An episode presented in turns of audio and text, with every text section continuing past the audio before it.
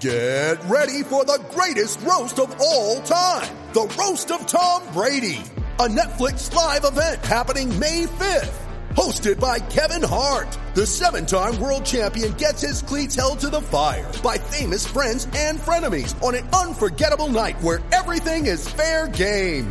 Tune in on May 5th at 5 p.m. Pacific time for the Roast of Tom Brady. Live only on Netflix. You ready? Showtime. On May 3rd, summer starts with The Fall Guy. Let's do it later. Let's drink a spicy margarita. Make some bad decisions. Yes.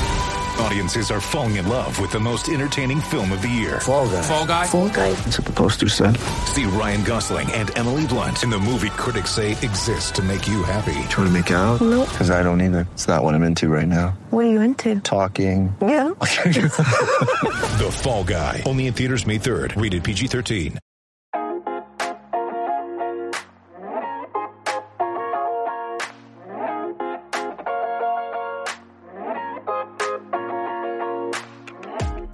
What's going on, ladies and gentlemen? Welcome back to another episode of the Tracking the Storm podcast. My name is Brandon Stanley. That is my buddy Matthew Soma. And we are coming to you just weeks before the start of the NHL's regular season. But the last couple of days, we got to go to PNC Arena and see some live hockey from a team that was the Carolina Hurricanes, more or less. Uh, It was prospect- a Carolina Hurricanes team. Right, right. A, a Canes team.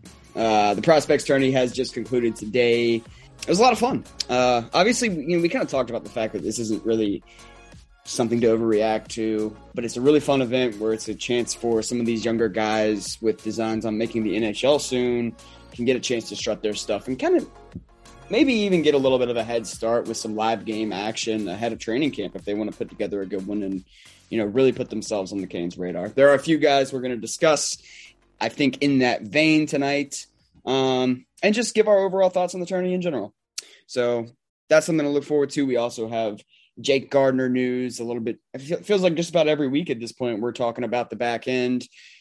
We've settled it a lot. It's one of the bigger stories heading into training camp. What they're going to do, especially on that third pairing. Definitely have stuff to talk about there. And yeah, so let's get it started. First things first. The pressing question which prospect clearly began his Hall of Fame resume this weekend, Matt?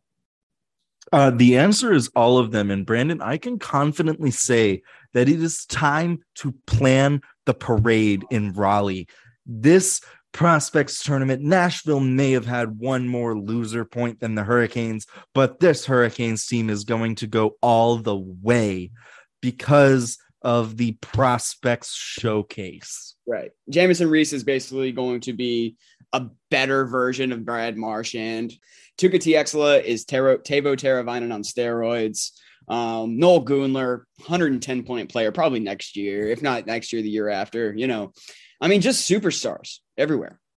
So, so to be actually serious, which player? I think I have a couple guys in mind. Maybe somebody that you didn't have as many expectations for that kind of stuck out to you in a positive way.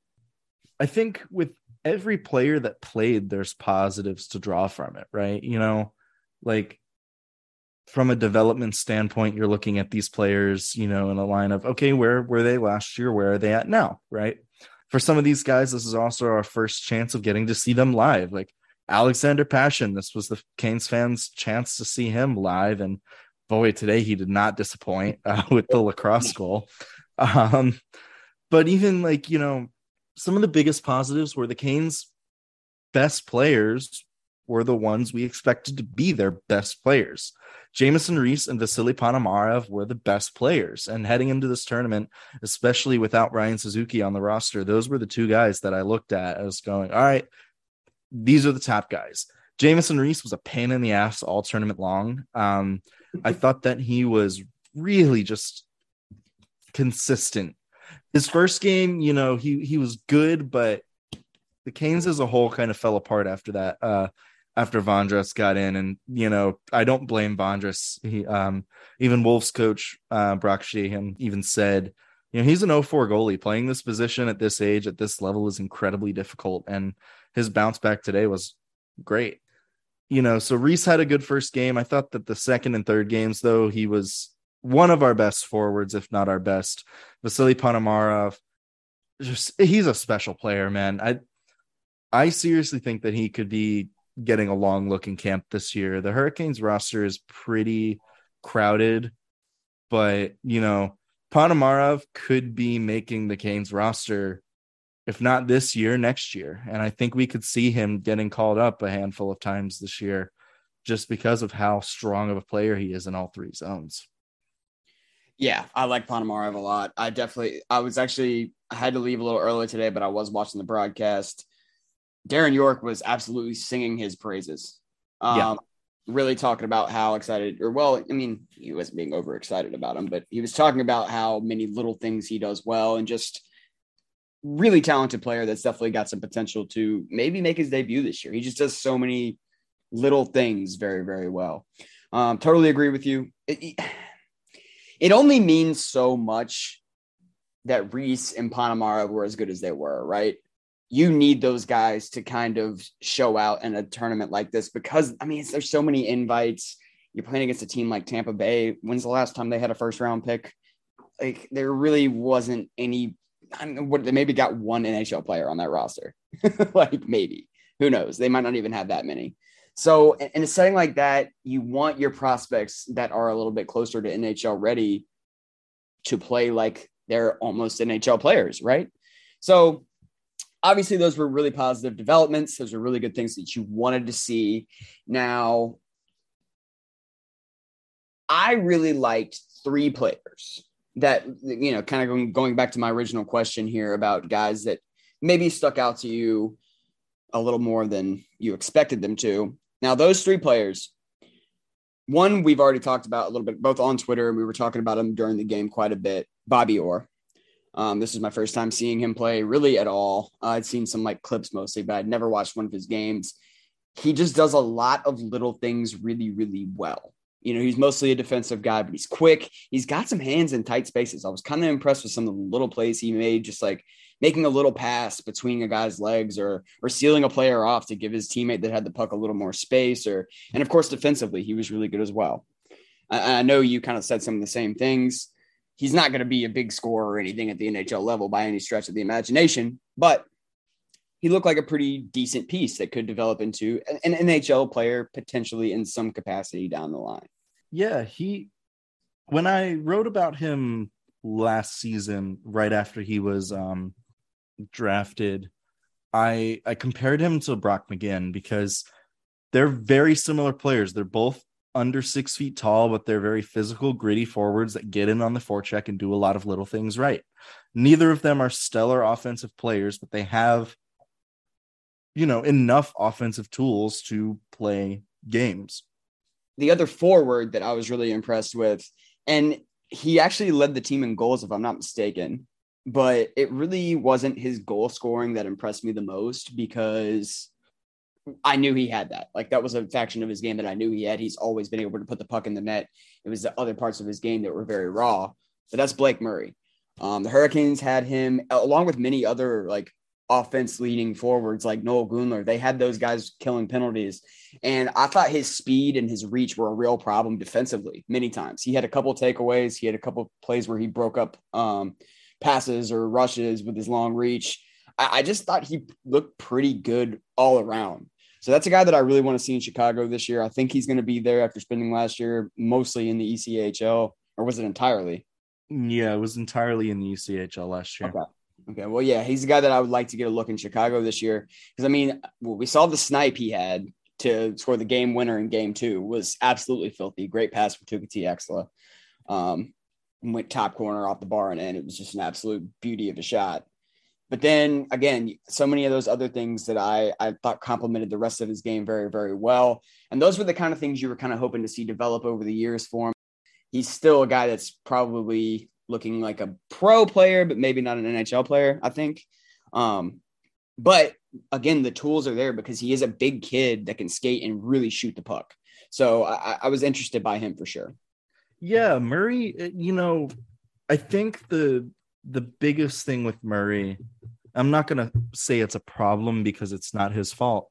It's the fact that, you know, that his last OHL season didn't happen. Yeah.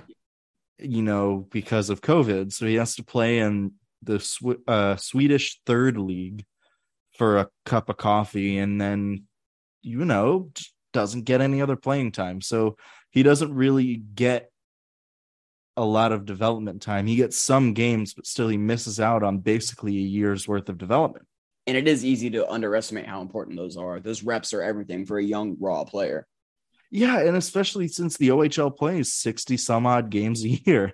Yeah. You know, this is you know, he, he got 20 something games if that in Sweden and none in the AHL after that. So, you know, with Murray, he has always had a really good shot. He's always been a pretty good skater. I think his skating now is what I'd I'd call like average at the pro level. Um and he's always been a big physical player, but he's never been able to put all of that together consistently. And the past two games, I saw that.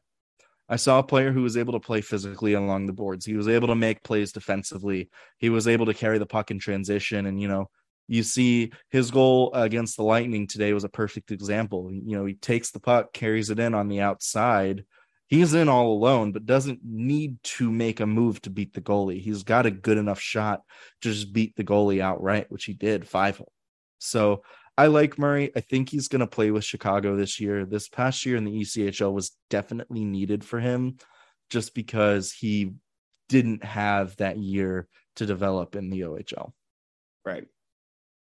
Well, the last guy, he is a defenseman, and he's a guy that you actually had mentioned a few times, but he's not one that I really had on my radar. Gregory Dronov. I really like this guy, and I saw you tweeted about him earlier too, so I know you're in agreement he's a little bit older. So you kind of another guy that you kind of would expect maybe to play like that um uh, in this setting. But from the first time I saw him, like I, you know, on Sunday when we were sitting together, I was he kind of popped right away, and I was like, this guy's big. He plays a little bit of an edge. He gets in the way of breaking up pretty much every single play. I just thought he looked really good. Um, we were talking a little bit about it. We're guessing he was released from his PTO with the Arizona Coyotes. I think that might be a guy the Hurricanes could look to at least give an AHL deal to.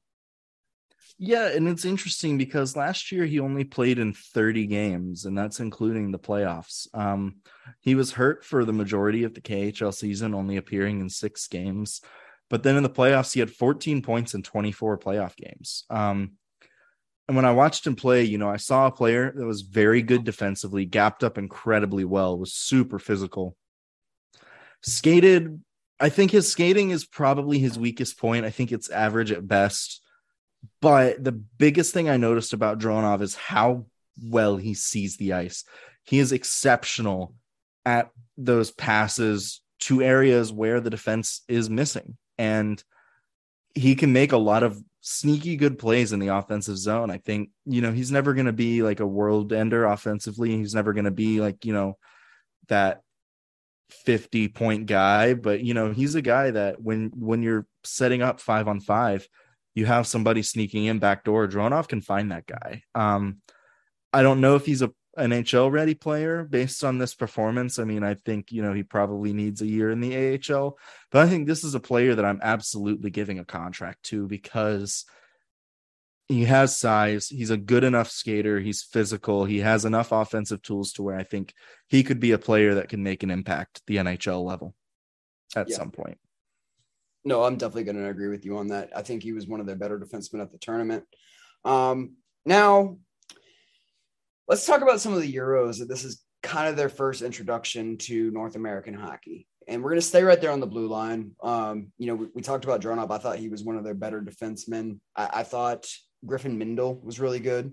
Uh, yes, uh, for the most part. Yeah, I, I, thought he showed he could jump up into the rush a little bit. He moves pretty well for a big guy, um, and, and he just kind of can do a lot of little things pretty well.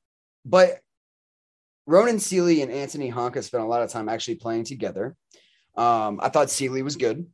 He was kind of quiet, but like not in a bad way per se. Um, I didn't really see much of that first game because I was actually working, so it seemed like it was a little bit of a mess for everybody. Um, but from the games I saw, I thought Seeley was rock solid.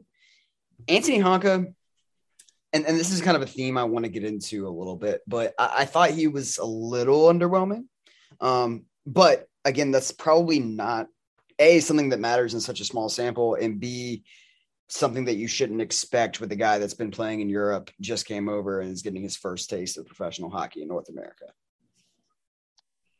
Yeah, so Honka wasn't as much of a factor offensively as I would have liked. Right. Um, yes, it's an adjustment, and I'm giving him the benefit of the doubt here. It seemed, I, I do just want to add this real quick. It, it did seem like he was kind of timid on the power play because he was running that first unit, and it just seemed like he's making very simple passes. He wasn't very active. He wasn't looking to jump much. He would just make a pass along the wall or make a pass to whoever. And there was a lot of talent out there. So it was fine. We saw well that and there's a lot less space for him to work with, which is a huge adjustment because sure. in in Finland he has so much more space to work with and he's got so much more space to make a pass. Or and I think this is the issue, he doesn't have as much room to move. And so now he's going to have to figure out, okay, how do I use the small space to my advantage? How do I make plays when I don't have a lot of space to skate or stick handle? You know, so that was fine. I think he tried to compensate by putting pucks on net, and unfortunately, he's not the best shooter. so, um, a lot of pucks didn't go through. He did have a glorious chance during the Florida game um, where he's he gets a pass from behind the net. He's right in front goalie just makes a really nice chest save. Um, other than that, you know, Honka made a couple defensive plays. I thought, you know, his skill with the puck was still good. He was still a really good skater. So, you know, it's not that he hasn't improved. You know, I'll say that. He he still looks to be a solid prospect. Now I'm just wondering what is he going to do to take that next step? Right. And this is gonna gonna lead into a nice little segue into the next thing I actually wanted to talk about anyway. But I really feel like he's a guy that's going to get a lot better over the course of the season as he adjusts in those ways. Um, so he's definitely going to be a guy I really want to watch, you know, and just see where he is day one as opposed to where he is towards the end of the year, which I expect to be pretty much a totally different player. Forwards develop much quicker than defensemen. And that's probably why we saw so much development just in a couple of days from guys like Tuukka Tieksola, even Noel Gunler, even though I thought he was pretty solid the entire time, and Alexander Pashin. I thought Tieksola and uh, Pashin especially looked significantly better as the tournament went along. And I'm really, really excited to see those guys down in Chicago this year. That's going to be a young team with a ton of skill. I don't know if they're going to be a great AHL team, but I think they're going to be a hell of a lot of fun to watch.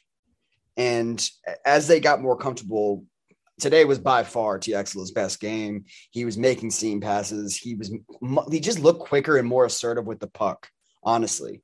So he was, I mean, definitely showed that he's still a guy with a lot of potential, even though he's definitely, definitely going to have have to add quite a bit of weight because he's very, very light at this point in time.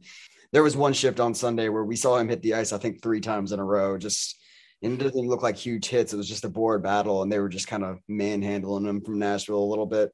Which, to be fair, that was a very big team. I was gonna say Nashville definitely has a type, and that type is players over six feet tall that can't skate worth a damn. um, they have a few players who who deviate from that, like Spencer Stastny. I thought is a really good skater that might be just a shade over six feet.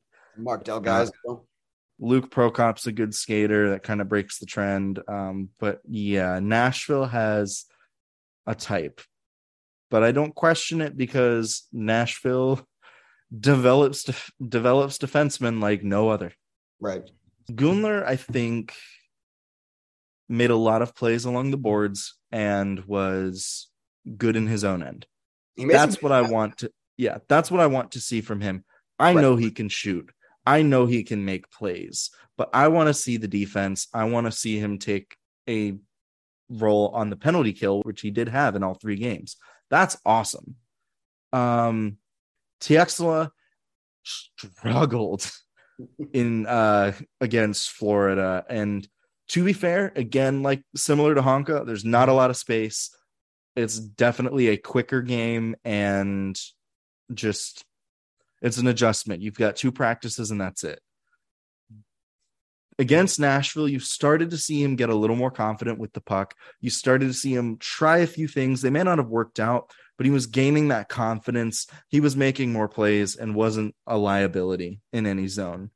He also has the nice pass. And this is the crazy thing is that pass that um Tieksola made was at the end of a long shift in overtime. Yeah, he starts that rush and then has the vision to make that pass quickly after a long shift. That is a hell of a play. Right. And I Um, remember I was even saying to you, I was like frustrated because he went out there and spent the entire shift. I was like, damn, I really wanted to see TX three on three. He spent the entire shift chasing guys around his own own. or Yeah, around and it was own. it was a long defensive shift. It wasn't just like a long offensive shift because you know the offensive players, yeah, they work, but they don't work as hard as the defensemen to to try and get the puck away. You know, And he even got he got into the zone, led that rush, and made a couple of pretty nice moves when he got in there too, um, to get around a couple of players, and then was able to dish it off to Murray for that beautiful shot. yeah. And then Sunday, I felt like Tieksola was his most comfortable, and you know, it's it's hard for me to say like this. This is such a good sign because Tampa is not good. They Right. they definitely have a couple good prospects on their roster, but it's a weak team overall. Yeah, very. and I think Tieksola was able to skate circles around them a little bit. Yeah. He he was definitely more confident with the puck. I loved some of the rushes he took where he was darting through the players. There there were two occasions where he tries to dart through the defense and the only way they can take the puck from him is by taking a penalty in the process. He draws two penalties in that game. I think that's a big deal. He makes that beautiful pass to Gunler for the first power play goal, where Gunler then feeds it to Rees. But that's one of those secondary assists that actually matters. You know, right. without that seam pass to Gunler, the defense will have plenty of time to adjust to that. So that's a big play, um, one that I really like, and it's encouraging. Pashin's kind of in the same boat where he's a smaller player that's pretty light, struggled physically in game one. Game two, I kind of felt the same way where he's trying a few more things, but definitely seemed a little outclassed. And this was just a game where he could just be un, not unhinged, but like just unleashed. Right. He was so good uh, against Tampa. Even without the lacrosse goal, I felt like he was contributing in the play. He was producing offensively, making really nice passes, trying to shoot. There, there were more things than just the goal. Right. But I mean, let's be real. That goal was probably the highlight of the entire tournament. And I mean, Oh, easily. I went to every game. That was the highlight. Like the the Florida um Tampa game, a snooze fest. Nashville, Florida was, you know, pretty good, but ugly. Nashville, Tampa in the first game, not good. I'm gonna be honest with you. Nashville kind of steamrolled them. Other than seeing Askarov, like it was ugly. yeah. So the the Two of the highlights really came today because I had the lacrosse goal. And, and again, it wasn't just the lacrosse goal, it was so quick. Like he Well, had that puck. Look at the replay. I mean, the two defenders are doing nothing. Yeah, they sagged off of him and gave him room to do it. But like, still, they were close enough that if he kind of had taken his sweet time, they probably would have reacted and gotten it. But he had that puck in, up in a flash, and he didn't have that much room on Alnefelt. He tucked it right under the bar. Yeah. It, was, it was beautifully done. Um, but uh, the other highlight, Tieksola to wait, it was Gunler, wasn't it? Yeah, Tieksola to Gunler to Rees. Gunler to Rees on the back door, and just oh man, I mean the the seam pass was perfect. The wherewithal from Gunler to catch that pass and immediately go back door to Rees. I mean, it, it was it was just a beautiful goal. I actually thought Jamison had a slower start today. Um, he, he in the very first in the first period, he kind of which is a couple of times where he lost the puck and like just didn't really look fully engaged right off the bat. And then I think he took a couple of hits, and all of a sudden he was Jamieson Rees again.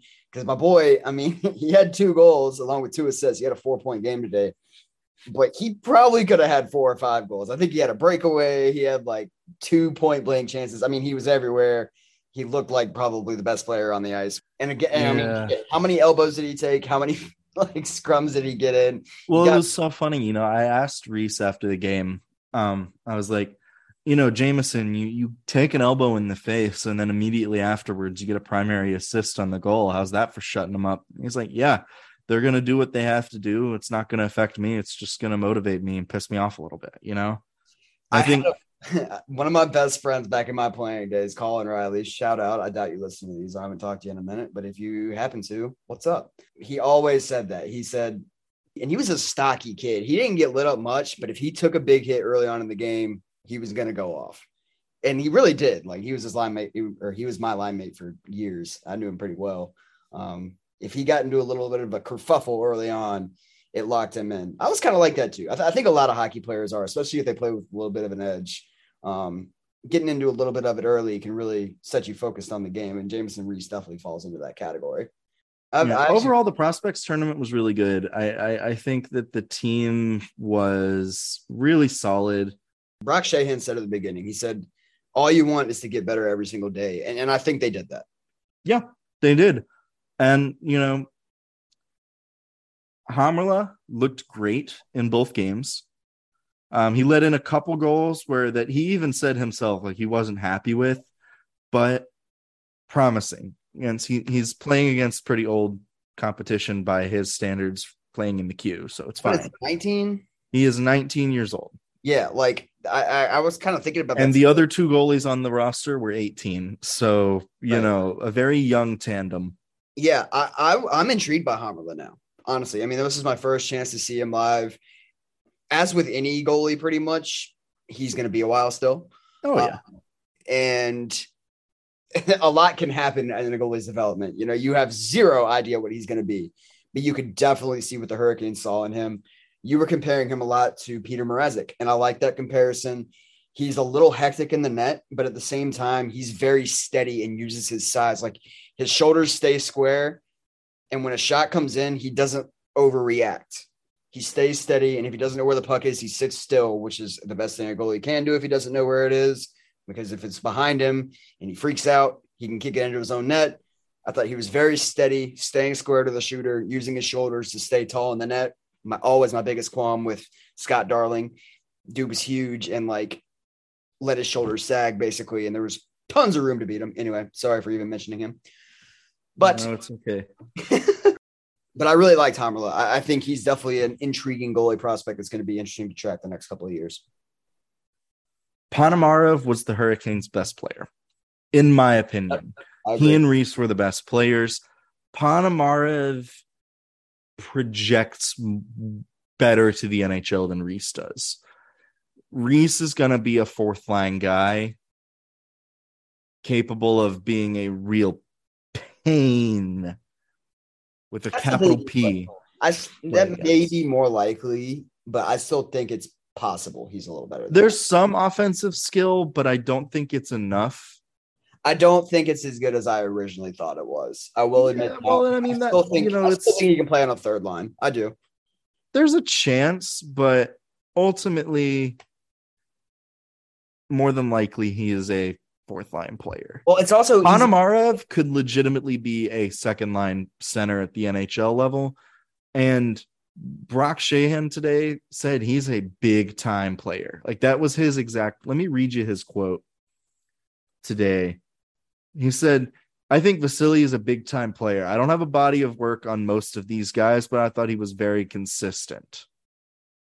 Like, every shift he did seem to make an impact. He has a high motor. He's always engaged in the play. He's got a little skill and he's very good defensively. Like he's a pretty complete player. So I'll definitely agree with that. I'm not sure he's a second line guy in my opinion. Um, but hey, both him and Rees. That's the, that's the only thing that you, we probably shouldn't forget about Rees. He's 21. Yeah. Like he's not a finished product, even though this is going to be his third AHL season. Like he's not the age of most guys that are playing in their third AHL season. Like there's still development in the tank, and the Hurricanes have done a really good job of developing guys lately. So we don't. They're not. They're certainly not finished products. Put it that way. no, totally. It was a good tournament, a lot of fun.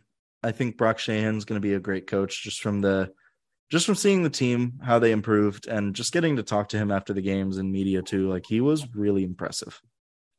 yeah, I mean, it was a great tournament. I had a blast. I know you did too. Um, again, I mean, it's just going to be a lot of fun to track these guys over the next couple of years. So, yeah.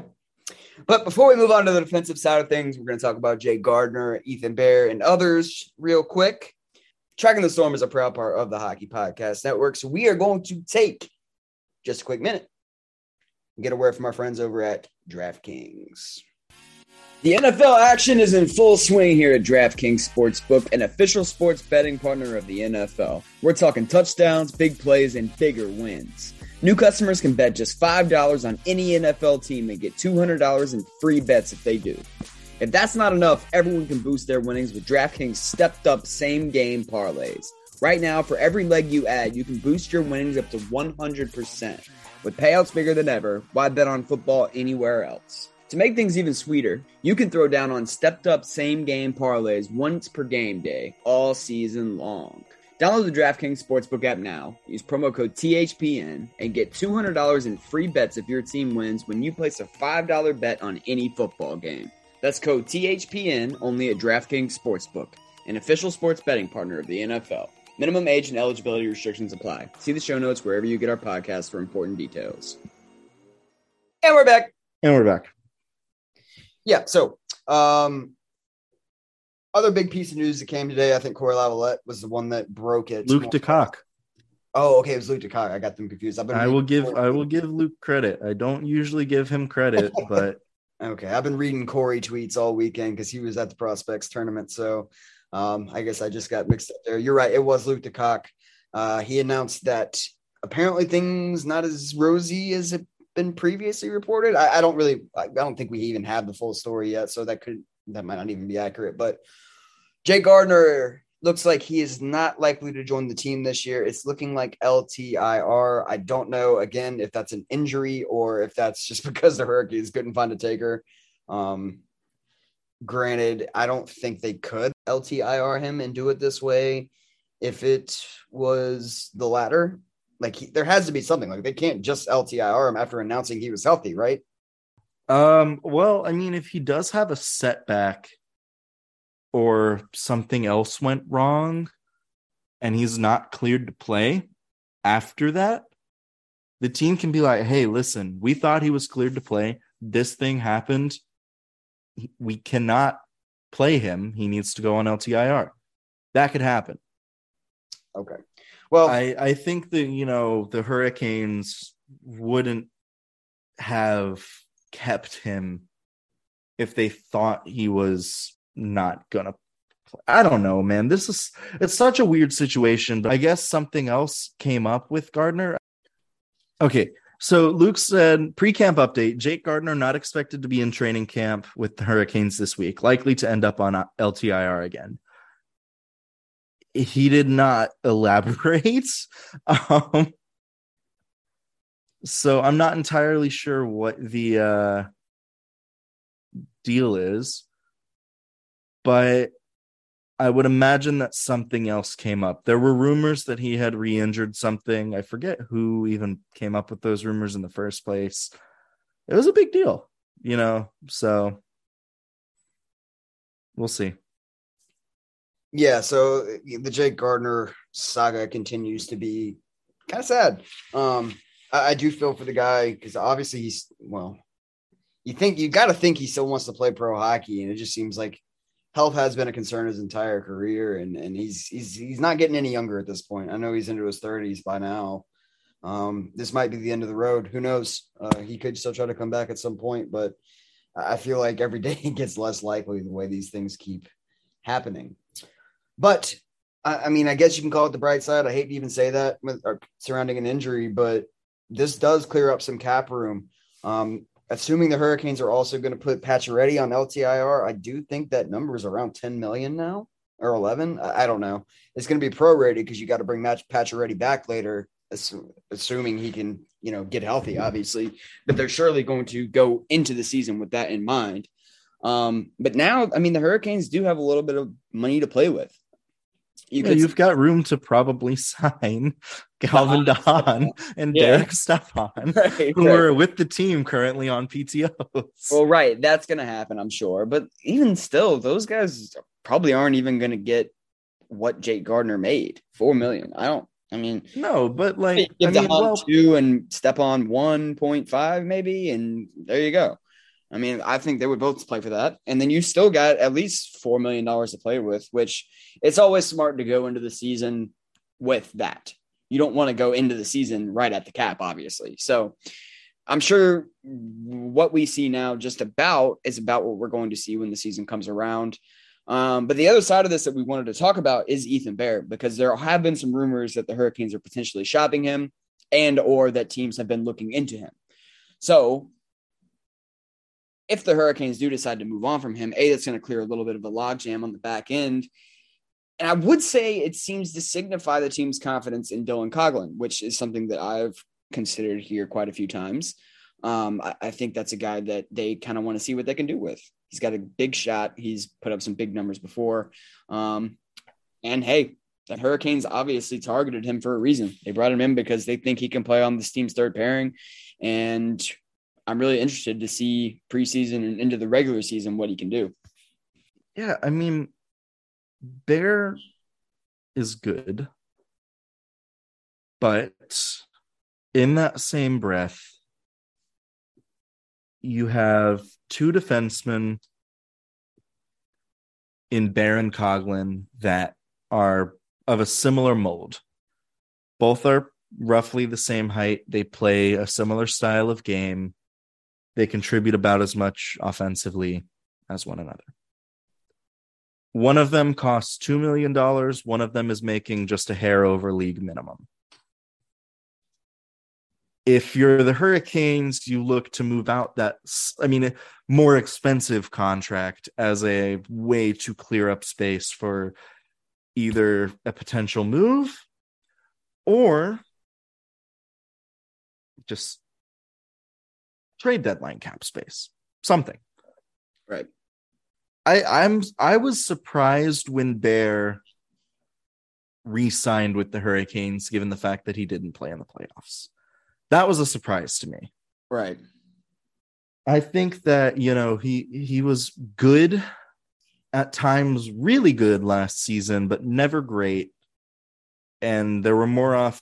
There were games where I just did not like him, felt that he was a non-factor, and I think that the Hurricanes, the way their third pairing should be is, yeah, they can have Coghlan on that third pair to maybe try and be that second power play guy that they've been missing but they need somebody to be a more stable defensive presence. And that's why I think they brought in Calvin de Haan to be that guy because he is a good defender. He doesn't do much else, but he's a very good defensive defenseman.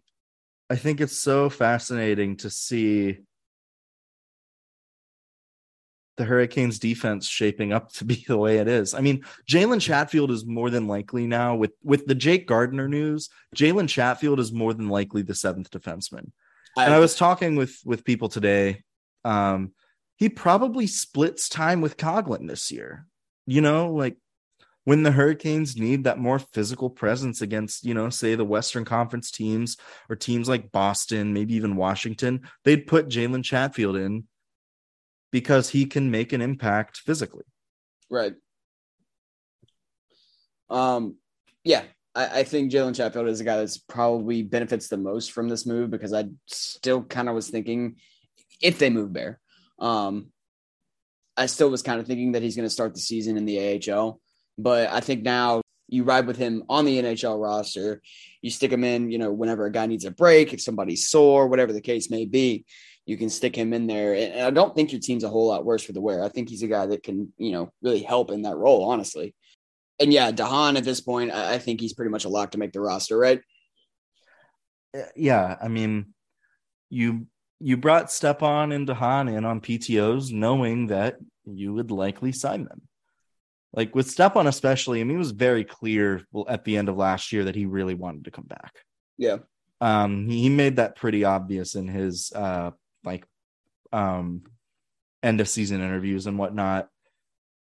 I really enjoy watching him play. I think again, he's a fourth line forward, so the you know impact that he brings isn't going to be huge, but he is a player that can still produce when you need him to. You know, Right. And and he also is a guy that should have played more than he did.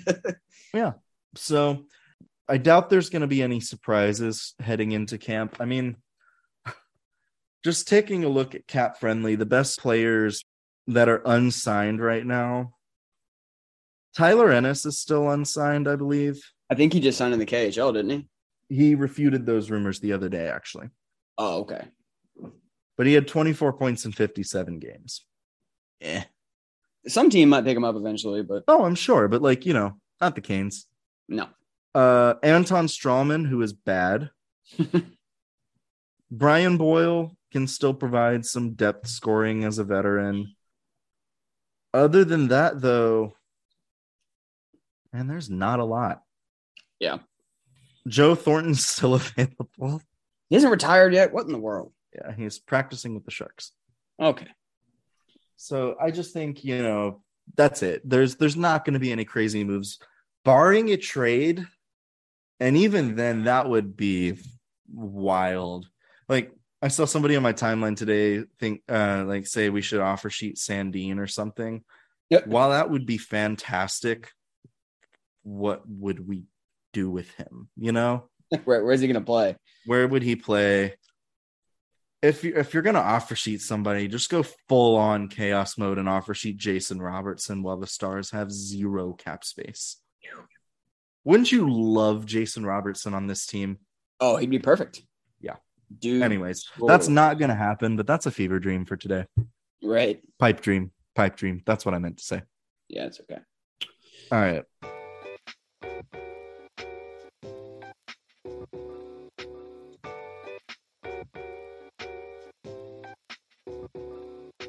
I am going out of town on a much needed vacation, so I'll try to have this up. It is Monday night.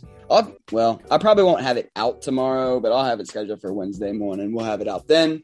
I will be gone for a few days. If you need me, don't text. Once I get back, I won't text you. training camp, baby.